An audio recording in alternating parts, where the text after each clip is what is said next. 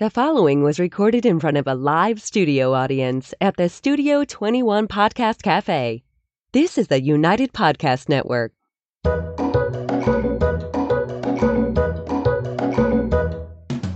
Welcome to the Quirky Dog Podcast, inspired by some of the quirkiest dogs you can ever imagine and the owners who love them. This podcast is brought to you by the quirky couple themselves, Scott and Jess Williams. Their aim is to educate and entertain. Here's Scott and Jess.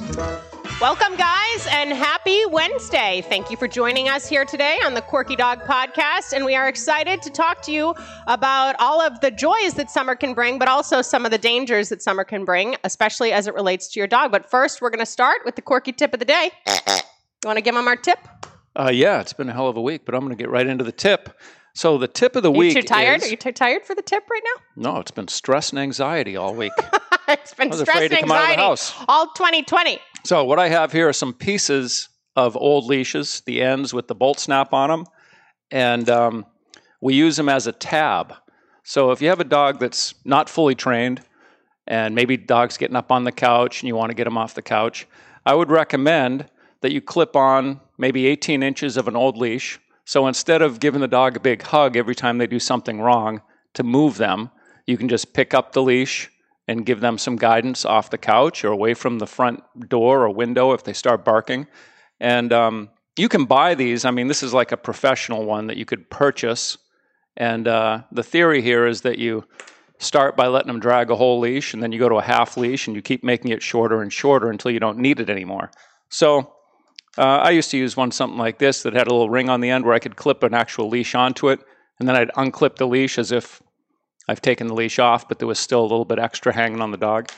So that's it. That's the tip of the day. I think you were the first one that kind of explained that to me too. Even with the recall, if you use a long line at first, and then you go to a six foot leash, and then you go shorter and shorter and shorter, the tab itself for the dog is like, oh, okay, like I still have some piece of equipment under me. I They still have some it control. with some control, yeah. and then a lot of dogs that are snarky, especially small dogs. No offense to our small dogs, but um, getting off the couch or whatever, if they're going to go after you for picking them up at night. You could just take that leash, clip it right to the end of the tab, and then get them off the couch rather than reaching in. And get it. It's always nice to have a dog that goes after you all the time.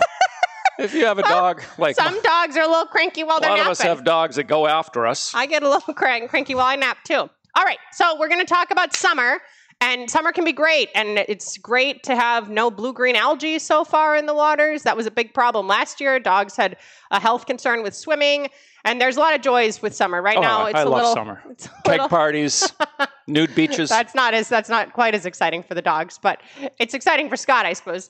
So one thing though that people sometimes fail to consider or realize or think about, especially since we've all been cooped up for months and now we can finally start getting out and doing stuff, is the way that the heat impacts our dogs. So the first thing I want to bring up, in case for some reason you're not going to join us this whole episode, is water intoxication because that is something that isn't. Um, that widely known, I'd say. It doesn't happen that frequently, luckily. But if you have a dog who loves swimming, that's like the best activity to do during the summer, right? Your dog's hot, it's a lake, let's go swimming. If your dog is swimming a lot, like for an hour, let's say, and they're ingesting a lot of water, they can have something called water intoxication, which looks similar to overheating, but um, you'll see like a loss of coordination. The dog could vomit. Um, there definitely be a gum color change, like the gums will start getting a little bit lighter.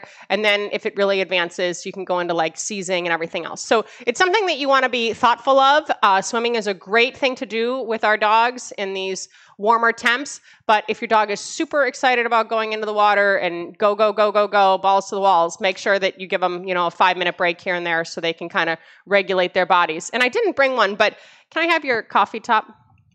no. One thing that a lot of people do is they'll throw like balls or bumpers or something to the dog, and that's fine. That's like a great toy. You want anything that'll float. But the flatter the toy is for the dog to grab that toy, the better it actually is. They're not going to have as much water going into their mouth. So if I throw a tennis ball out, they have their gums open in the back, and all that water can rush in, and water intoxication can be more of a concern for dogs like that. Yeah, I think you're more likely to have that happen with a, a dog that is real driving for the ball. Yeah. That's doing a lot of retrieving and stuff like that. Yeah, but little dogs, it can happen quicker because they're smaller. It's just kind of one of those little known facts that it's that type of situation where people say like, "Oh my god, this just happened to my dog." And we know a lot more dog people than you guys, so we are more aware of this situation. And you just think your heart sinks like, "Oh my gosh, I wish someone had known that water intoxication was a thing rather than just seeing their dog struggle after swimming for half an hour and then maybe their dog didn't make it." So just keep that in mind. Do a quick Google research. Swimming's awesome, Yeah. but watch for too much in the water intoxication.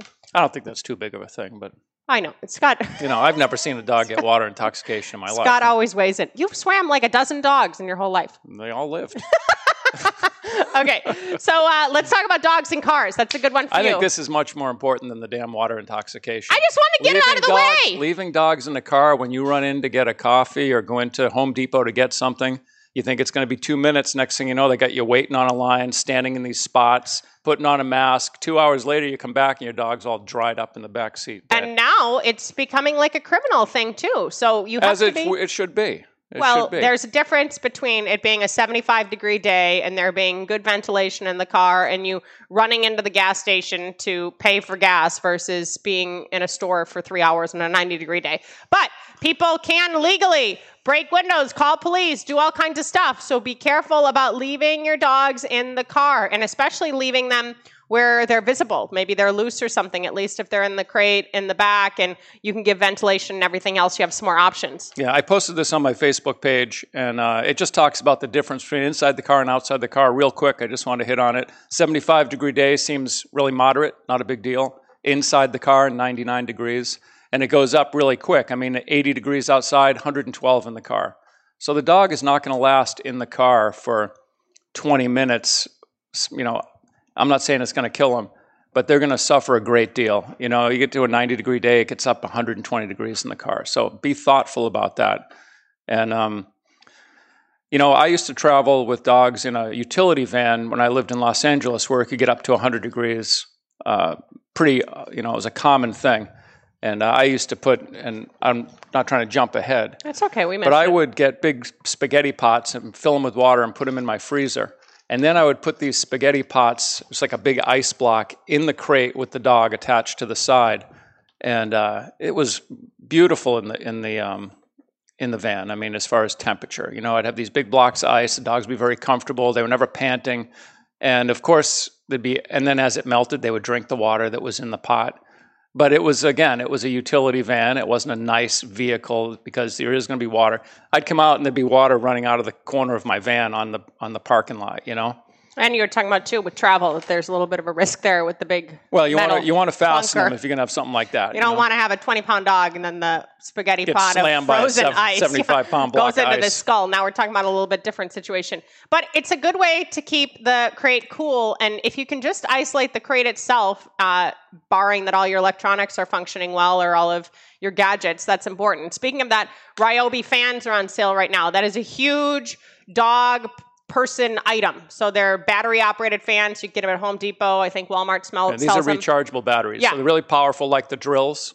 Yeah, So you get really good. Uh, they you can hook them right in front of your pressure. dog's fa- crate and their crate can be a lot cooler than your actual car and we had SensorPush on a few weeks back on the podcast and we really like that product for this exact reason. You can have a SensorPush in your car. If your dog's not going to be an ass about it you can put a SensorPush inside their crate. You can know the temperature of the crate of the car of whatever you're looking at and it's all bluetooth activated. So you want to be aware of these things so you don't run into a problem because the one thing that can happen is the dogs are going to start to get like some heat exhaustion, and we're going to get into that a little bit later. But then if they actually go into full on heat stroke, that can get ugly, and sometimes there's no turning back from Well, that's that. beyond ugly. Heat stroke is that's a near death. If not, you got to put the dog down. Uh, heat exhaustion you can get your dog back from, but when they go into heat stroke, they need IV liquids to get them cooled Yeah, down. it's, It's, the, a big thing. Their It's temperature, their body temperature goes so high that they can start getting But, brain yeah, damage keep- and everything getting else. back to the fans, keeping air moving is a really big thing because even when it's hot, if the air is moving, it keeps the humidity lower. If they're sitting in this dead space,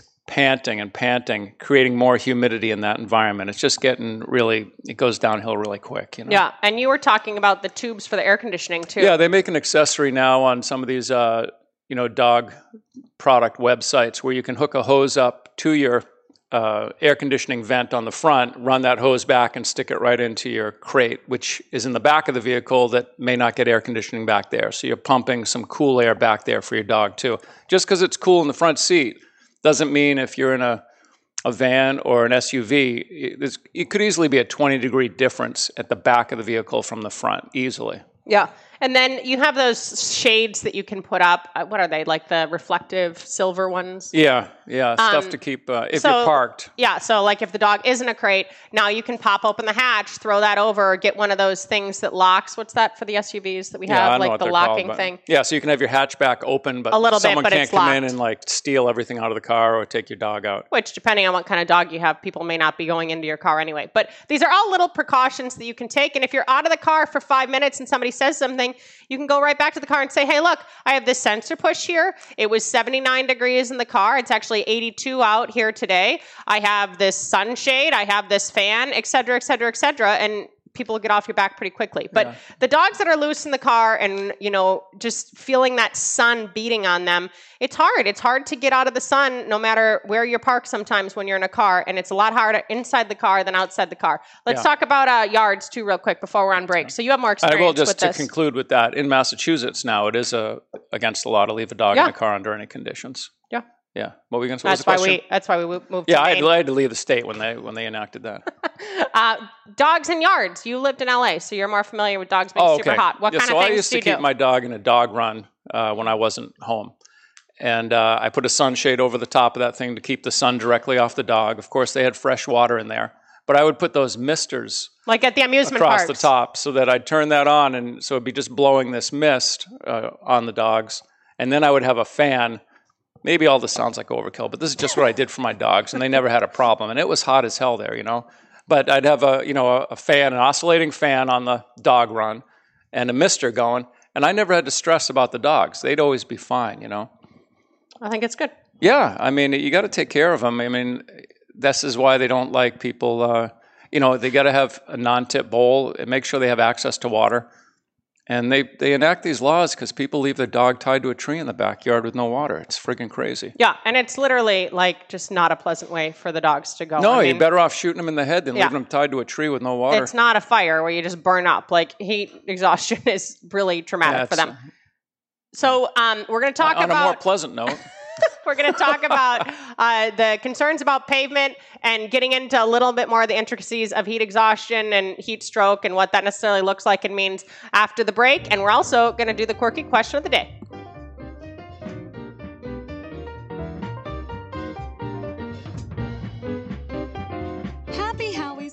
Dog treats are made with real slow cooked beef, lamb, and turkey. Choose from deli style sausages, wolf sticks, jerky, burger treats, and our soft meat roll treats. All of our treats are available in bulk or in convenient resealable packages. And dogs just love Happy Howie's. They are made in the USA and available at thousands of retailers nationwide and online at happyhowies.com. Try Happy Howie's today and save 10% with promo code Quirky10.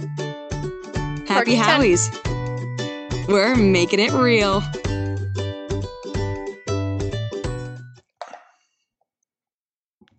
All right, we are back. What do One you got? thing about the misters before we move on is you said about running vinegar through them. Yeah, they'll I start to that. get um, kind of calcium buildup in Yeah. those lines, and then they stop working. They're Yeah. inexpensive. I but- saw that in the notes. So I just want to mention that if you go the Mister route and you go crazy like us and your house is like Disney World now, put a little vinegar through those every few weeks or months. Okay, we're on to the quirky question of the day. Are you ready? I am. What I didn't even it? share it with you, so maybe you could just answer it candidly. How do I get my dog to come consistently when it's called? And this is from Nancy in Florida.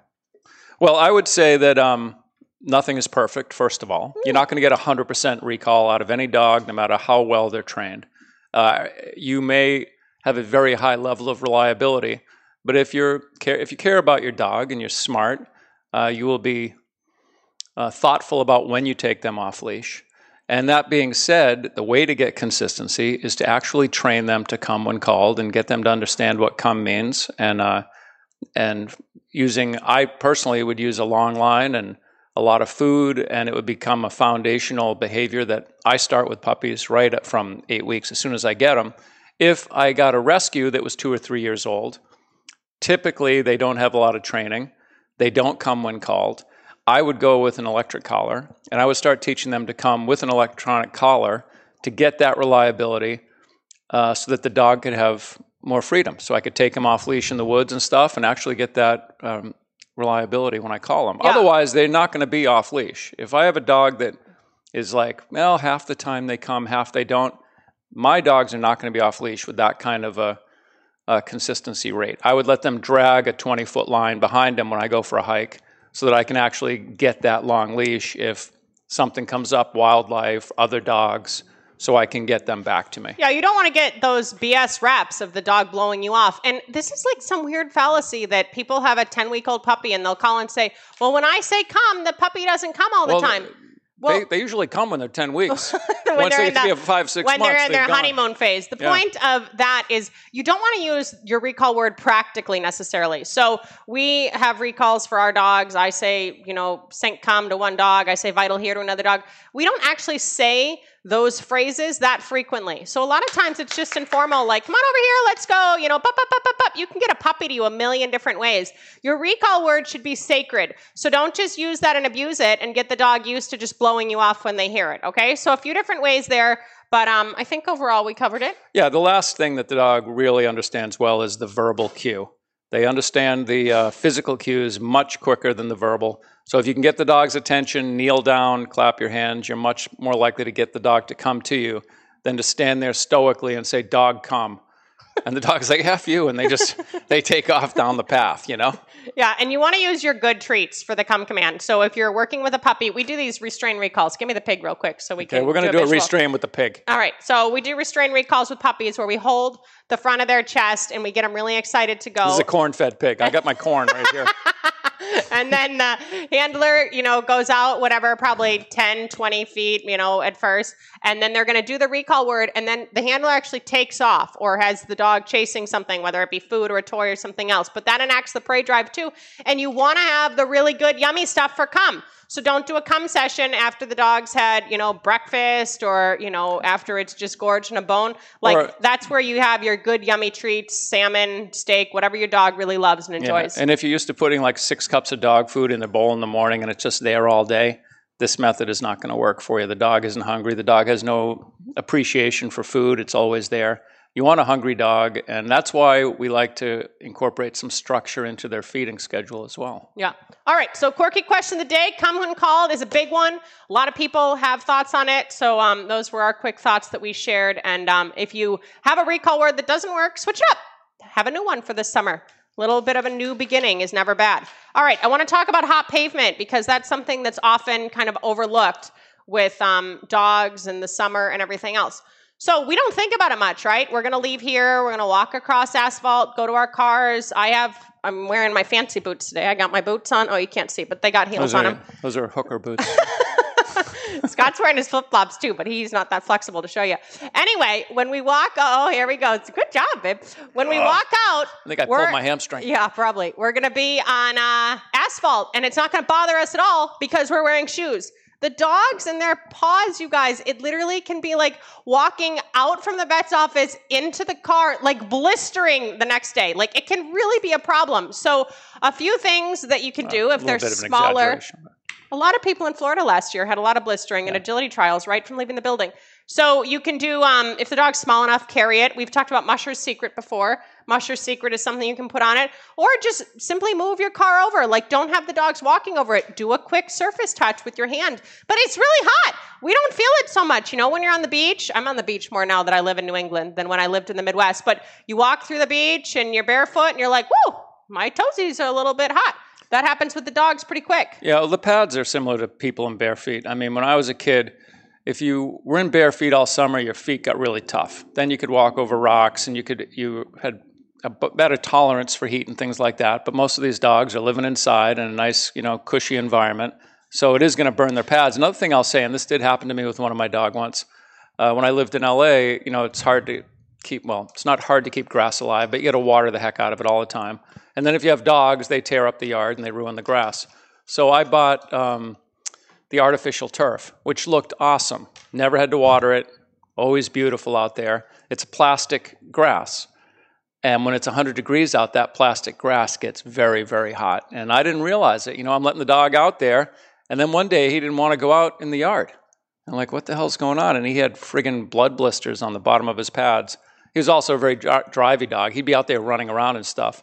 But you gotta, if you have a plastic yard, you gotta get out there and water that thing down and cool it off a little bit too when it gets super hot. You know. Yeah, and next week we're gonna do. Um, Have a sunshade. Have a easy up out there. I know you love easy ups. we got more segments, but I'm just going to float this now. Next week, we're going to do an intro to get your dogs, teach them how to swim. And as a side note to that, if I don't remember to mention it in that podcast, if your dog's been swimming a lot and then they are running on pavement, their pads are going to be weaker too. So not only is that pavement going to be hot, but be thoughtful of that is if they're softening their pads in the water and then they're ripping around poolside or whatever in between swim sessions, their pads are going to get weaker also. Okay, so heat exhaustion, heat stroke, what is it? How bad is it? Do I want it? No, nobody wants it. Um, but things to look for and specific things that you can do to maybe um, head off a real emergency. So normally I think of it as like the dog's heart rate's going quicker. The eyes normally look a little bit glassy. Like if you look at the dog, it's like, oh, you know, are you stoned? What's going on? Like their eyes get a little bit glassed over. So you need to be seeing these signs before they're full on like rear end collapse and that heavy, type of thing. heavy panting, laying on the ground on their side, not taking water is a huge sign of a problem. Mm-hmm. You know, they're overly heated and they're not taking water. That's a big problem. Yeah, and one thing that's really good, and it's kind of a little known fact, but if you can actually get the dog to like just mosey around and urinate, that actually helps like their system clear out and make sure everything's functioning and everything also, even if they're not drinking yet. So, um, one thing that this is an absolute don't do is if the dog is really hot, you don't want to just like stick their head in cold water. Like so many people think, okay, like my dog's having a hard time, they're really warm, I'm going to go and I'm going to cool them right off. So the best place to cool them off is the head. Well, under their belly is okay, their armpits are good, but you don't want to just take that head now and immerse it in really cold water when maybe their body temp's like 104, 105, and all of a sudden they're in like 65 degree water. That's so what my dad did to me when I was a kid. Yeah, this You know, explains so much. It's, I, it's true. I had pneumonia. He freaked out, took me outside, threw me in the snow. uh-huh, yep. I've never been the same. well, there's no there's no scientific proof of what he was like before that, so we can't argue that that incident was the issue there. So that's a thing that you shouldn't do. Tell them about the alcohol that you were yeah, reading this about. is this is new to me. I had never heard this before, but apparently taking isopropyl alcohol, putting it on the pads, Rubbing alcohol is a commodity now, guys. We learned all about everything it can do um, after the stores didn't have it. it evaporates so quickly. It's cooling the, paws. dog, the paw, and they sweat through their paws, and Yeah. that's you know, so that's a thing to do. And apparently, I read they did this uh, for one dog when they brought the dog to the vet, and it was overheating. They put alcohol in the paws. I hadn't heard about that before, so be careful with it because if the paws are actually torn for some reason, you pour alcohol on them, it's going to be very unpleasant. then you'll know how, how sick they really are. They'll either jump up and bite you, or they'll lay there twitching. Yeah, that did happen with your dog. Scott's dog had a weird foot thing a few months ago. I, I, think took it him was for a his food first allergy. bike ride, first Oh, yeah. bike ride of the season, and he splits a pad on the. on Yeah, the- but he had a he had a food mile. allergy, so I had a diluted apple cider vinegar spray that I was doing, and then we used a colloidal silver spray to like heal stuff. And I did the apple cider spray on a split pad, and he wasn't thrilled about that. So Yeah. there, there is proof in the pudding how sick the dog is when you Oh, another spray thing their about paws. the cooling a dog off, and I mean, I heard this early on, and I don't know. It makes sense to me. If you have a dog that has a decent coat, a medium, or certainly a double coat, like a shepherd, uh, if you right when they get out of the water, the best thing to do is take a, a towel and dry them off. You know, towel dry them the best you can because All that heat. that wet um, coat acts like a wet blanket, keeping the heat in their body. And if you dry them off pretty good, it allows that heat to now escape through the hair. And that's why you don't want to just soak the whole dog down if they're hot. Get under their stomach because their coats are supposed to act as a, an insulator for heat and cold. Keeps them cool in the summer, keeps them warm in the winter. But when it's soaked, it's just a big wet blanket on their body. Yeah, and the risk factors that you're looking for here is if you have a brachycephalic dog, a dog with like a flatter face, pug, something like that, they're going to have a harder time breathing. That was the type of breed that they put in the overhead compartment in the airplane, and the dog died in a short flight. Any Those- other dog you could do that with. don't do it with an English bulldog. They don't like that overhead was- compartment. I think it was a pug, but either way, flat-faced dogs concern. Your dog's overweight. You need to be a little more conscious about them and their well-being and everything else being out in the heat. And then if your dog has a dark-coated um, fur color, so like dogs that are like fully white seem to tolerate heat a little better than the dogs that are all black and have one little spot of white on their head or something. So just be thoughtful of all these little things because it depends on the dog about how they're going to tolerate heat, but these risk factors can make it even more of a concern. And humidity is a huge thing. Just because the temp isn't super high, if that heat index and the humidity is up, or if you're now, you know, in the mountains for some reason, you can travel again. Yay, lucky for you.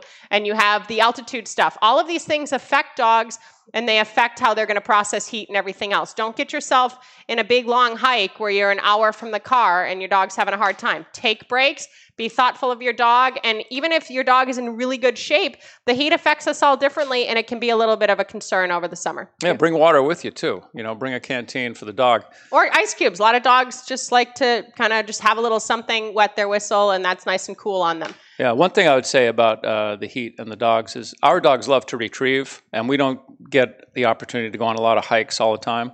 So I'll take the dog out in the backyard and I'll throw the ball for him, you know, six, eight, ten times, depending on the heat.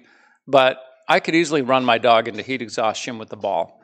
So I need to, you know, be conscious of the temperature. And um, even though my dog could do another six or ten retrieves, I stop before he overheats or gets uncomfortable because he'll just keep going. He just loves it. Yeah, know? and that brings up we seem to be talking about dogs a lot of drive, and oh well, that might not relate to your pets. Well, some dogs don't seem that physically active, but they're staring at the frickin' tree looking at the squirrel for 20 minutes. And that mental exhaustion, honestly, can like really amp the dog up as well. So be mindful of that. I have a border collie like that as well. She doesn't have to do a lot physical, but she's putting so much into everything mentally that it's making her more fatigued and more tired and hotter quicker. So just know your dog. Um, be thoughtful of what you're dealing with. If you're going into a new situation, keep your dog as a top priority and on the forefront of your mind. Um, and we want you guys to have a fun summer. We've been all cooped up most of the spring. We want you to get out there, enjoy your dogs. Dogs enjoy the nice weather, but you do want to be thoughtful of some of these things yeah, that can last be thing dangerous. you want to do on a beautiful summer day is sit at the vet with your dog, you know, all stressed out. And I know multiple people, guys, who have had dogs pass away from water intoxication and heat exhaustion and everything else, and very, you know, conscientious dog owners. It can happen quickly. And we know more dog people than a lot of people. So we're not trying to scare you, but you want to see these things, see the warning signs, and then turn things around as quick as possible. Next week, we are going to do uh, how to teach your dog to swim. That is a topic that is near and dear to Scott's heart, and he has Throw taught a them lot right of out in the middle of the ocean. to swim. If you need anything from us, you can email us at studio at thequirkydog.com. And in the meantime, keep it quirky.